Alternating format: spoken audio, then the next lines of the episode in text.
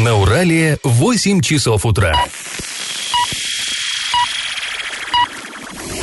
В эфире немного аналитическая, немного юмористическая и слегка музыкальная передача «Заварники» на радио «Шансон Орск». Для лиц старше 12 лет.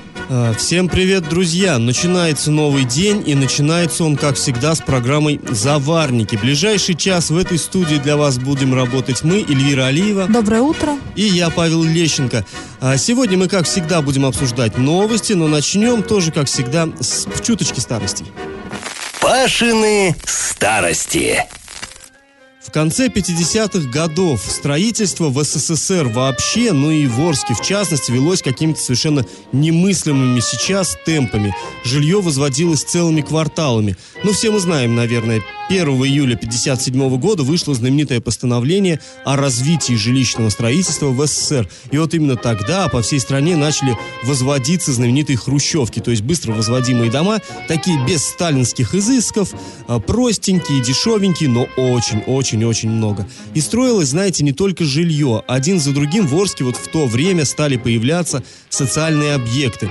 То есть э, строили что-то, учреждение перебиралось в новое здание, э, специально для него возведенное, а вот в освобожденное вселялся кто-то другой. И в Орске началась такая чехарда, великое переселение э, учреждений. Ну вот, например, для детской библиотеки в 1958 году выстроили новое здание. И эта библиотека освободила дом 17 по улице Шкирятова. Вы сейчас, наверное, вот удивитесь, где это такое, что за улица Шкирятова, в Орске, откуда? Да, сейчас такой улицы нет, но была. Это вообще, знаете, интересная история. После войны АНОС, Чкаловский завод, как его тогда называли, начал строить дома для своих работников. В основном это были двухэтажки, западнее проспекта Ленина. И вот этот райончик стали называть поселком, ну или в некоторых документах городком нефтяников. И главная улица вот этого городка получила название улица нефтяников. Ну, вроде бы логично. Но в 1954 году, всего на год пережив, так сказать, э, шефа, вождя и покровителя, скончался видный партийный деятель Матвей Шкирятов. Был такой, был очень важный человек, сейчас о нем почти позабыли. Так вот, он э, прославился главным образом тем, что при Сталине в годы Большого террора он организовывал партийные чистки, то есть освобождал партию от предателей. И вот всего через 9 дней после того, как он умер, Орское руководство приняло такое решение подарить Шкирятову улицу в 1954 году. Ее подарили, то есть стали называть улицей Шкирятова. Но всего через 7 лет а, подарок пришлось отбирать, потому что, когда стали так развенчивать осторожнее культ личности, выяснилось, что вот этот вот Шкирятов был-то, по сути, палачом, что замучил много верных сынов партии, и даже такая, знаете, была как бы присказка, параллель. Дескать, вот был Малюта Скуратов при одном грозном царе, а при другом грозном генсеке Матвей Шкирятов. Ну, в общем, улицу отобрали, и обратно она стала снова улицей нефтяников, и до сих пор таковой является. Ну вот немножко мы отвлеклись. Разговор о том, как библиотека переехала с улицы Шкирятова или Нефтяников э, в другое место, мы расскажем чуточку позже, а пока давайте поучаствуем в нашем традиционном конкурсе. Раз уж мы про сталинских соратников м, заговорили и про улицы, которые названы в их честь, скажите, пожалуйста, а как до революции называлась нынешняя улица Куйбышева? Варианты 1 – Садовая, 2 – Пятая и 3 – Ташкентская. Ответ присылайте нам на номер 8 903 390 40 40 в соцсети «Одноклассники» группу «Радио Шансон Орске» или в соцсеть ВКонтакте группу «Радио Шансон Орск» 102 и 0 FM для слушателей старше 12 лет. Галопом по Азиям Европам. Накануне Южный Урал на выезде сыграл с хоккейным клубом Челмет и, к сожалению, проиграл со счетом 1-2. Но тут следует сказать, что хоккейный клуб Челмет – это один из лидеров э, нынешнего сезона ВХЛ. На данный момент он располагается на второй строчке турнирной Такому не таблицы. стыдно проиграть. Про- проигрывать, мне кажется, всегда стыдно, но да, здесь может быть чуточку меньше стыдно. А хоккейный клуб Челмета располагается на второй строчке турнирной таблицы, тогда как Южный Урал после этой игры оказался на 24 строчке таблицы. Но здесь хочется немножко похвалить наших хоккеистов. Счет открыли южноуральцы, то есть они первые забили а, шайбу ворота хоккейного клуба Челмет, но потом Челмет вырвался вперед и в итоге еще и переиграл, забив в ответ две шайбы. Следующая игра снова пройдет на выезде 25 октября в Кургане. Южный Урал сыграет за Уральем. Ну, будем за него болеть. А, Друзья, вчера интересная история произошла. А, Мы могли наблюдать, как работает водоканал города Орска. Целый день устранялся потоп в центре города. Такое реалити-шоу было, да, в режиме Да, реального времени, можно, можно сказать. было это видеть, и было очень так э, интересно, но немножечко грустно. Э, двор по проспекту Ленина 38 с раннего утра стало топить водой. К нам обращались люди, люди сами звонили в водоканал, мы тоже позвонили, да, в диспетчерскую дозвонились, приехали э, сотрудники горводоканала, что-то сделали, и вода перестала течь из одного колодца, но хлынула из другого. Так, тогда уже уехали э, рабочие. Потом, сколько мы не обратились, вот даже стало интересно, звоним в диспетчерскую, нам отвечают, что э, никаких комментариев быть не может, ничего они не могут сказать, звоните в приемную. Звоним в приемную, в приемной говорят, ну что вы от нас хотите, звоните в диспетчерскую. Так вчера весь день и лило, но мы очень даже заинтригованы, будем смотреть, как же сегодня все-таки, прекратится ли потоп или нет. Ну вот уже вчера поздно шла я мимо этого колодца, там просто была река, и так красиво все бежало, только жаль, что ну, канализация. В районе дома 66 по проспекту Ленина, рядом а, с остановкой, под скамейкой накануне был обнаружен подозрительный предмет. И уж я не знаю, тут бдительность людей сработала или что, но в итоге на место приехала полиция, территорию оцепили, работали спецслужбы, саперы и прочее. В итоге была найдена спортивная сумка с личными вещами. Хозяин просто-напросто забыл ее, и опасности она не представляла. Я в теме. Главная, пожалуй, тема последних, ну, нескольких дней, нескольких дней. Э, 25 октября в Орске могут перестать ходить трамваи из-за долгов предприятия, ну, Орскгортранс. Об этом официально сообщили в компании «Энергосбыт Плюс». Э, Давайте мы послушаем заявление, озвученное Натальей Елистратовой, руководителем регионального центра стратегических коммуникаций «Паута Плюс» в Оренбурге. 25 октября «Энергосбыт Плюс» планирует полностью ограничить энергоснабжение транспортного предприятия Востока области МУП «Гортранс» за долги по электроэнергию. На сегодняшний день задолженность предприятия составляет 31 миллион 438 тысяч рублей, и из них 28 миллионов 449 тысяч – это задолженность просроченная. Последнюю оплату за электроэнергию МУП «Гортранс» производил 23 августа. Поэтому на 25 октября мы запланировали полное ограничение энергоснабжения, в том числе и тяговых подстанций. Ну, такой вот э, поворот несколько неожиданный. Напомним, вот совсем недавно на прошлом заседании городского совета обсуждался вопрос повышения тарифов, да, и говорилось, что вот тарифы на билеты должны подорожать в трамваях, и это даст возможность предприятию не только там как-то погасить свои долги, которых накопилась уже критическая масса, но и там подзакупить какие-то запчасти, отремонтировать пути, контактную сеть и так далее, и так далее, и так далее. Ну, понятно, что еще вот это, наверное, не успели деньги собраться, которые выкладывают пассажиры, теперь дороже платят.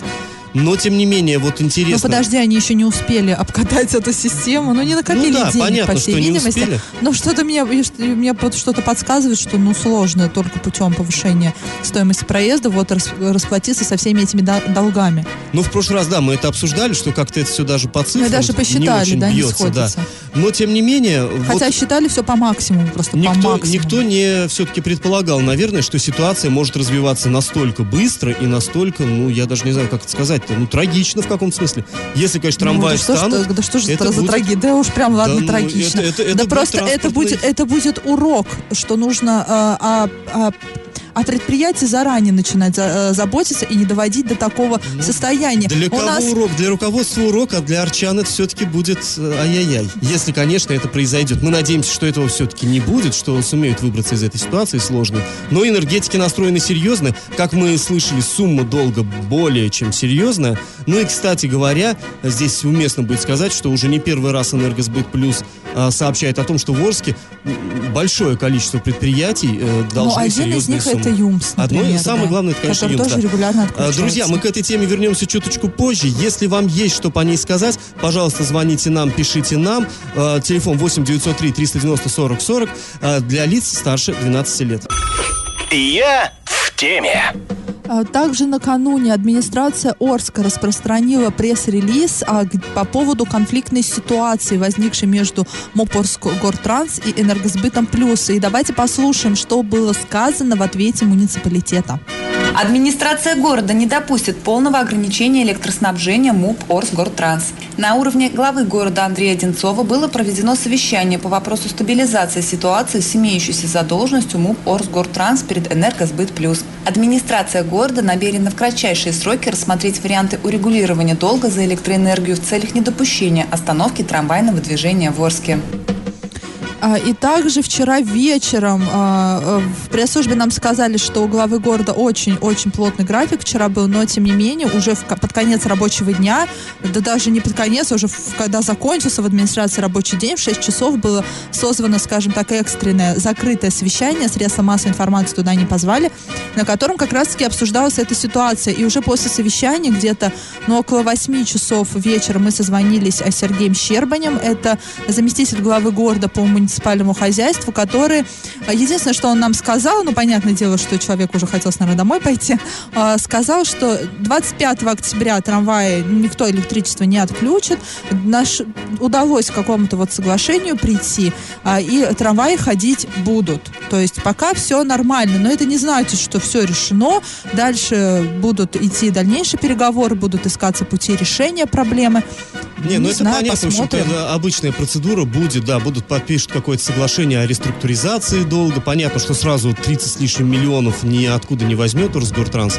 Будут как-то дробить, и, конечно же, энергетики пойдут навстречу, но это, естественно, лучше получить частями как-то там со временем, чем вообще просто... Да, чем вступить в какой-то вот конфликт, да, да и, ну и, добиваться. администрация города, ну, естественно, что она, ну, никак не допустит э, остановки трамваев. Оно все-таки, как ни крути, трамвай не только перевозит там значительную массу арчан, но все-таки это еще и один из символов Ветерска. Даже, как мы знаем, вот недавно там из Германии, да, приезжала съемочная группа снимать фильм про Орский трамвай. Ну и вообще, и вот если вдруг рельсы опустеют, это будет, ну, такой репутационный очень сильный удар. И, конечно, я думаю, городская ну, да, и, конечно же, удар будет по администрации, никто не будет разбираться, что это руководство Орсгортранса где-то в какой-то момент ну, упустило да, ситуацию. Ну да, понятно, что муниципально, но понятно, что э, я просто, вот на мой, на мой взгляд, в ручном управлении невозможно работать. Все-таки на то у каждого предприятия есть свой директор, который в первую очередь отвечает за это предприятие. А у нас в итоге как получается? Э, директор уже не может решить проблему, там предприятие в долгах погрязло, и все, и глава города начинает в ручном управлении решать проблемы. Это ну, тоже не дело. Мне кажется, нужно вот с этой системой тоже уже разбираться. Вот, э, ну, пожалуй, ну, да. да.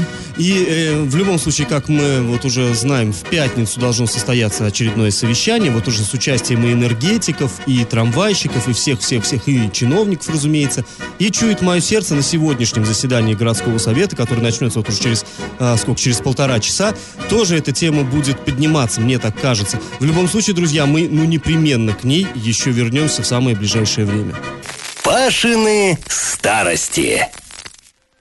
Давайте снова перенесемся в 1958 год. Как мы уже говорили, ну просто э, строительство велось невероятными фантастическими темпами тогда. И по городу, э, знаете, так постоянно перемещались с места на место разные учреждения. Ну вот, например, та самая библиотека на улице Шкирятова, теперь это улица Нефтяников, переехала, э, ну, куда-то, вот тут даже не совсем понятно, о какой библиотеке идет речь, но э, вместе, в том доме, который освободился, разместили суд третьего участка. Ну, тогда суд был городским, был суд города Орска и стоял он из трех участков по числу районов.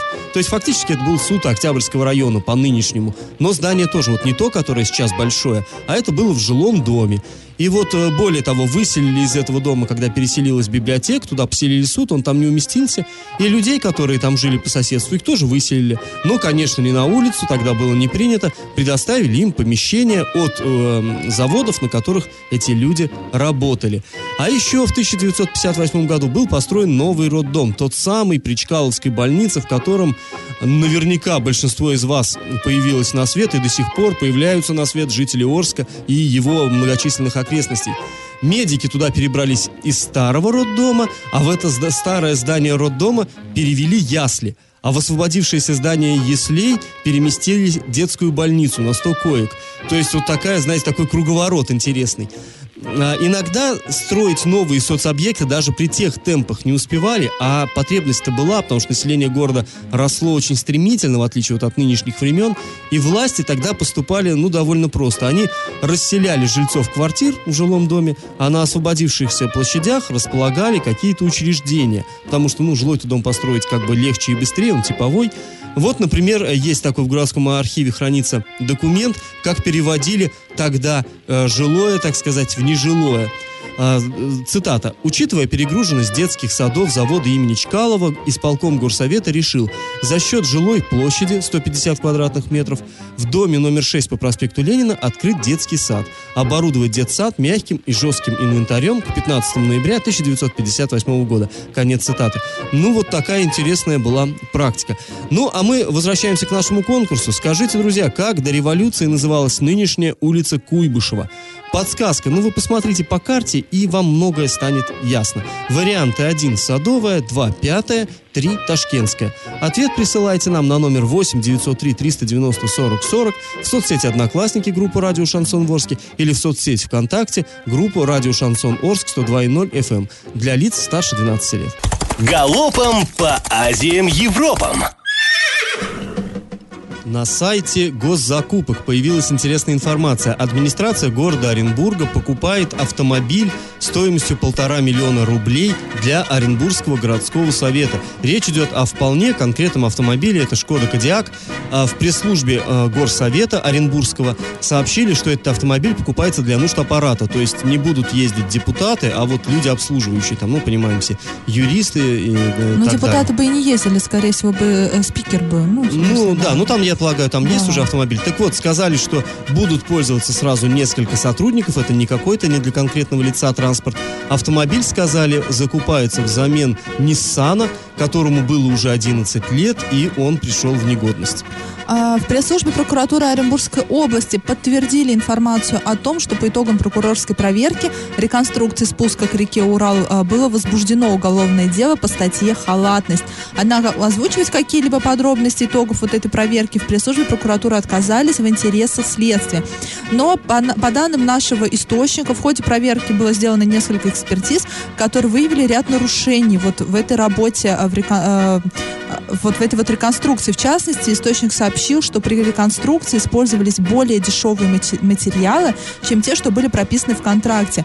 И, э, возможно, даже э, вот эта вот разница составила 19 миллионов рублей. И как это понимать? Сегодня состоится заседание городского совета очередное, и среди прочих депутатами будет рассмотрен вопрос о присвоении названий четырем улицам Орска, которые расположены в поселках Джанаталап, ОЗТП, э, Вокзальный и Круторожина. Ну, э, вообще практика показывает, что такие все-таки решения принимаются без особенных споров. Наверняка депутаты, конечно, проголосуют за, но, впрочем, поживем увидим. Так вот, э, новую улицу в поселке Джанаталап изначально предполагалось назвать Перекатной, ну, в честь знаменитых Очень перекатов. оригинально, да.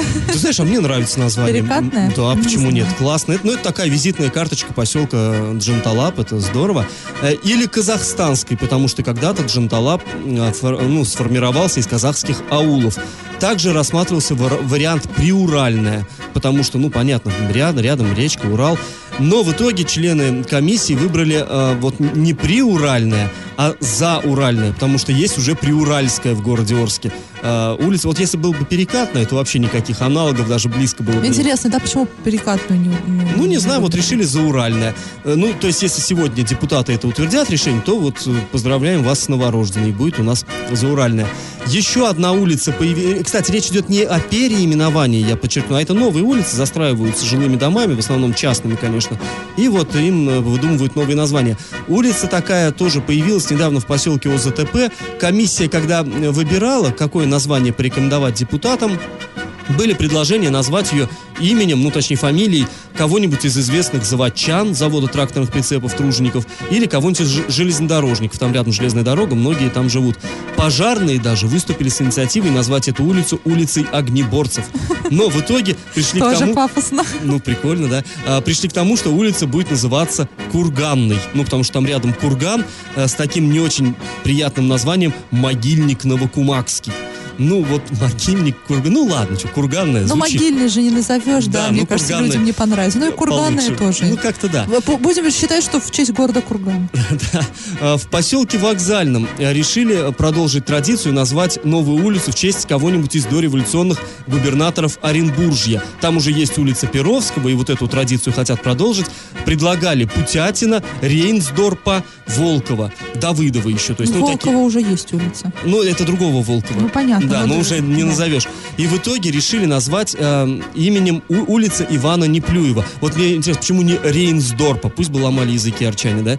Ну, А и- почему не просто улица Неплюева? ну, не знаю, улица Ивана Неплюева по документам вот так. И вот самая интересная история получилась с улицы в поселке Круторожно. После долгих обсуждений ее решили назвать Семеновской. И причем здесь речь, вы сейчас скажете, а кто такой Семенов? Я тоже спросил, а кто такой Семенов? Позвонил в комитет архитектуры, мне сказали, не Семенов, это ули- э, имя Семен.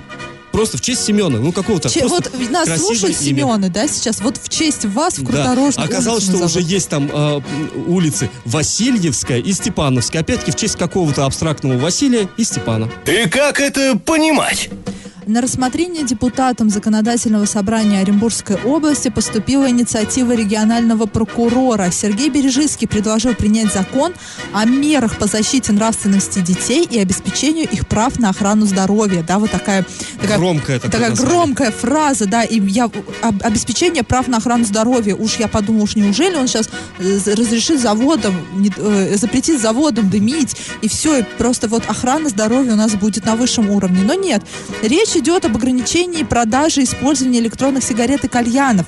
Прокурор предлагает, в частности, запретить их продажу несовершеннолетним, а, и также запретить пользоваться вот этими приспособлениями на территориях общего пользования. А, вот к таким территориям относятся площади, улицы, проезды, набережные, парки, скверы и бульвары.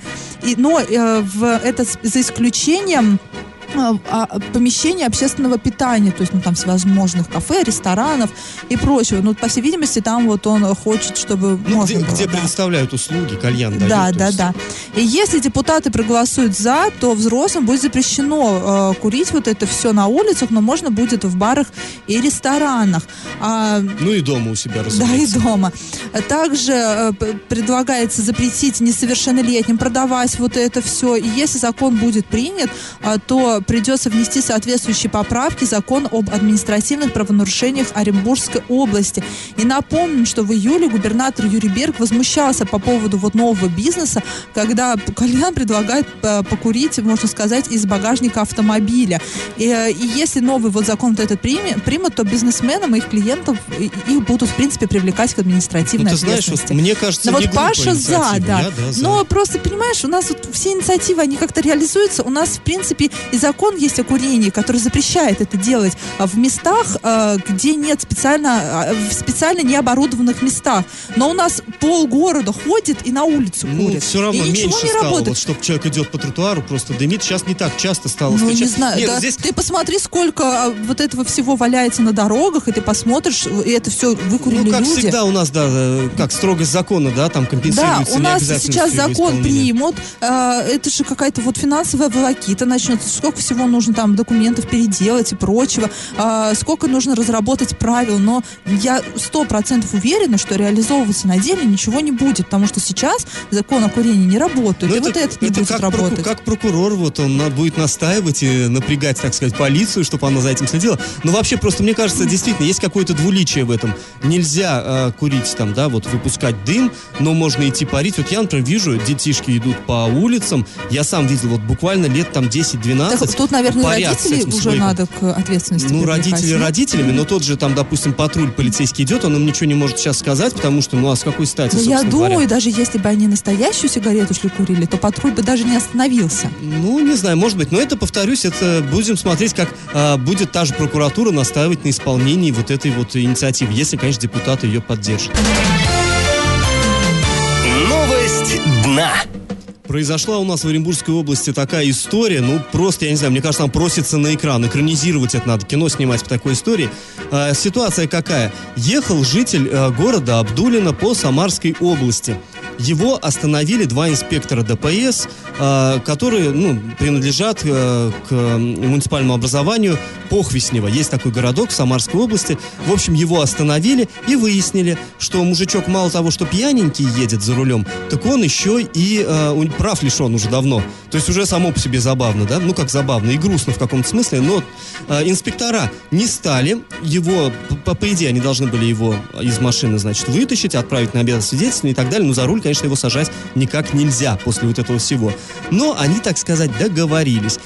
Попросили его дать им 30 тысяч рублей, и тогда, мол, миром разойдемся. Водитель, не будь дурак, согласился и сказал, ну, с собой денег нет, поехали ко мне домой, я там расплачусь. И они поехали. Они поехали в Абдулино водитель по дороге, вот прям на ходу, управляя, он взял, позвонил своим родным милиционерам, полицейским, туда, к себе, э, у нас уже в Оренбургской области, и сказал, тут с меня взятку вымогают. В общем, самарских полицейских стали перехватывать оренбургские полицейские уже здесь, на территории у нас.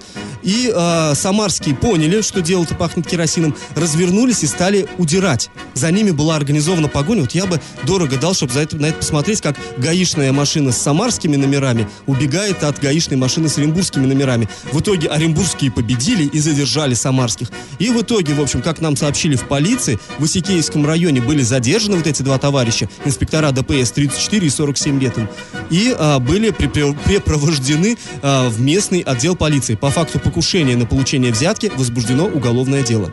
Раздача лещей.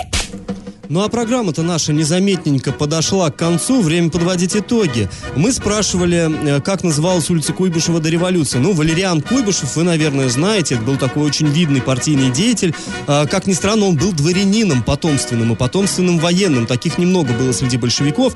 Уже в 15 лет, будучи воспитанником кадетского корпуса, Куйбышев вступил в нелегальный революционный кружок. В 17 лет, 18 лет он стал возить из Финляндии взрывчатые вещества и боеприпасы боеприпасы для нужд революции 1905 года, а в 17 году вовсю устанавливал советскую власть в Самаре. В общем, был такой очень неординарный, конечно, человек.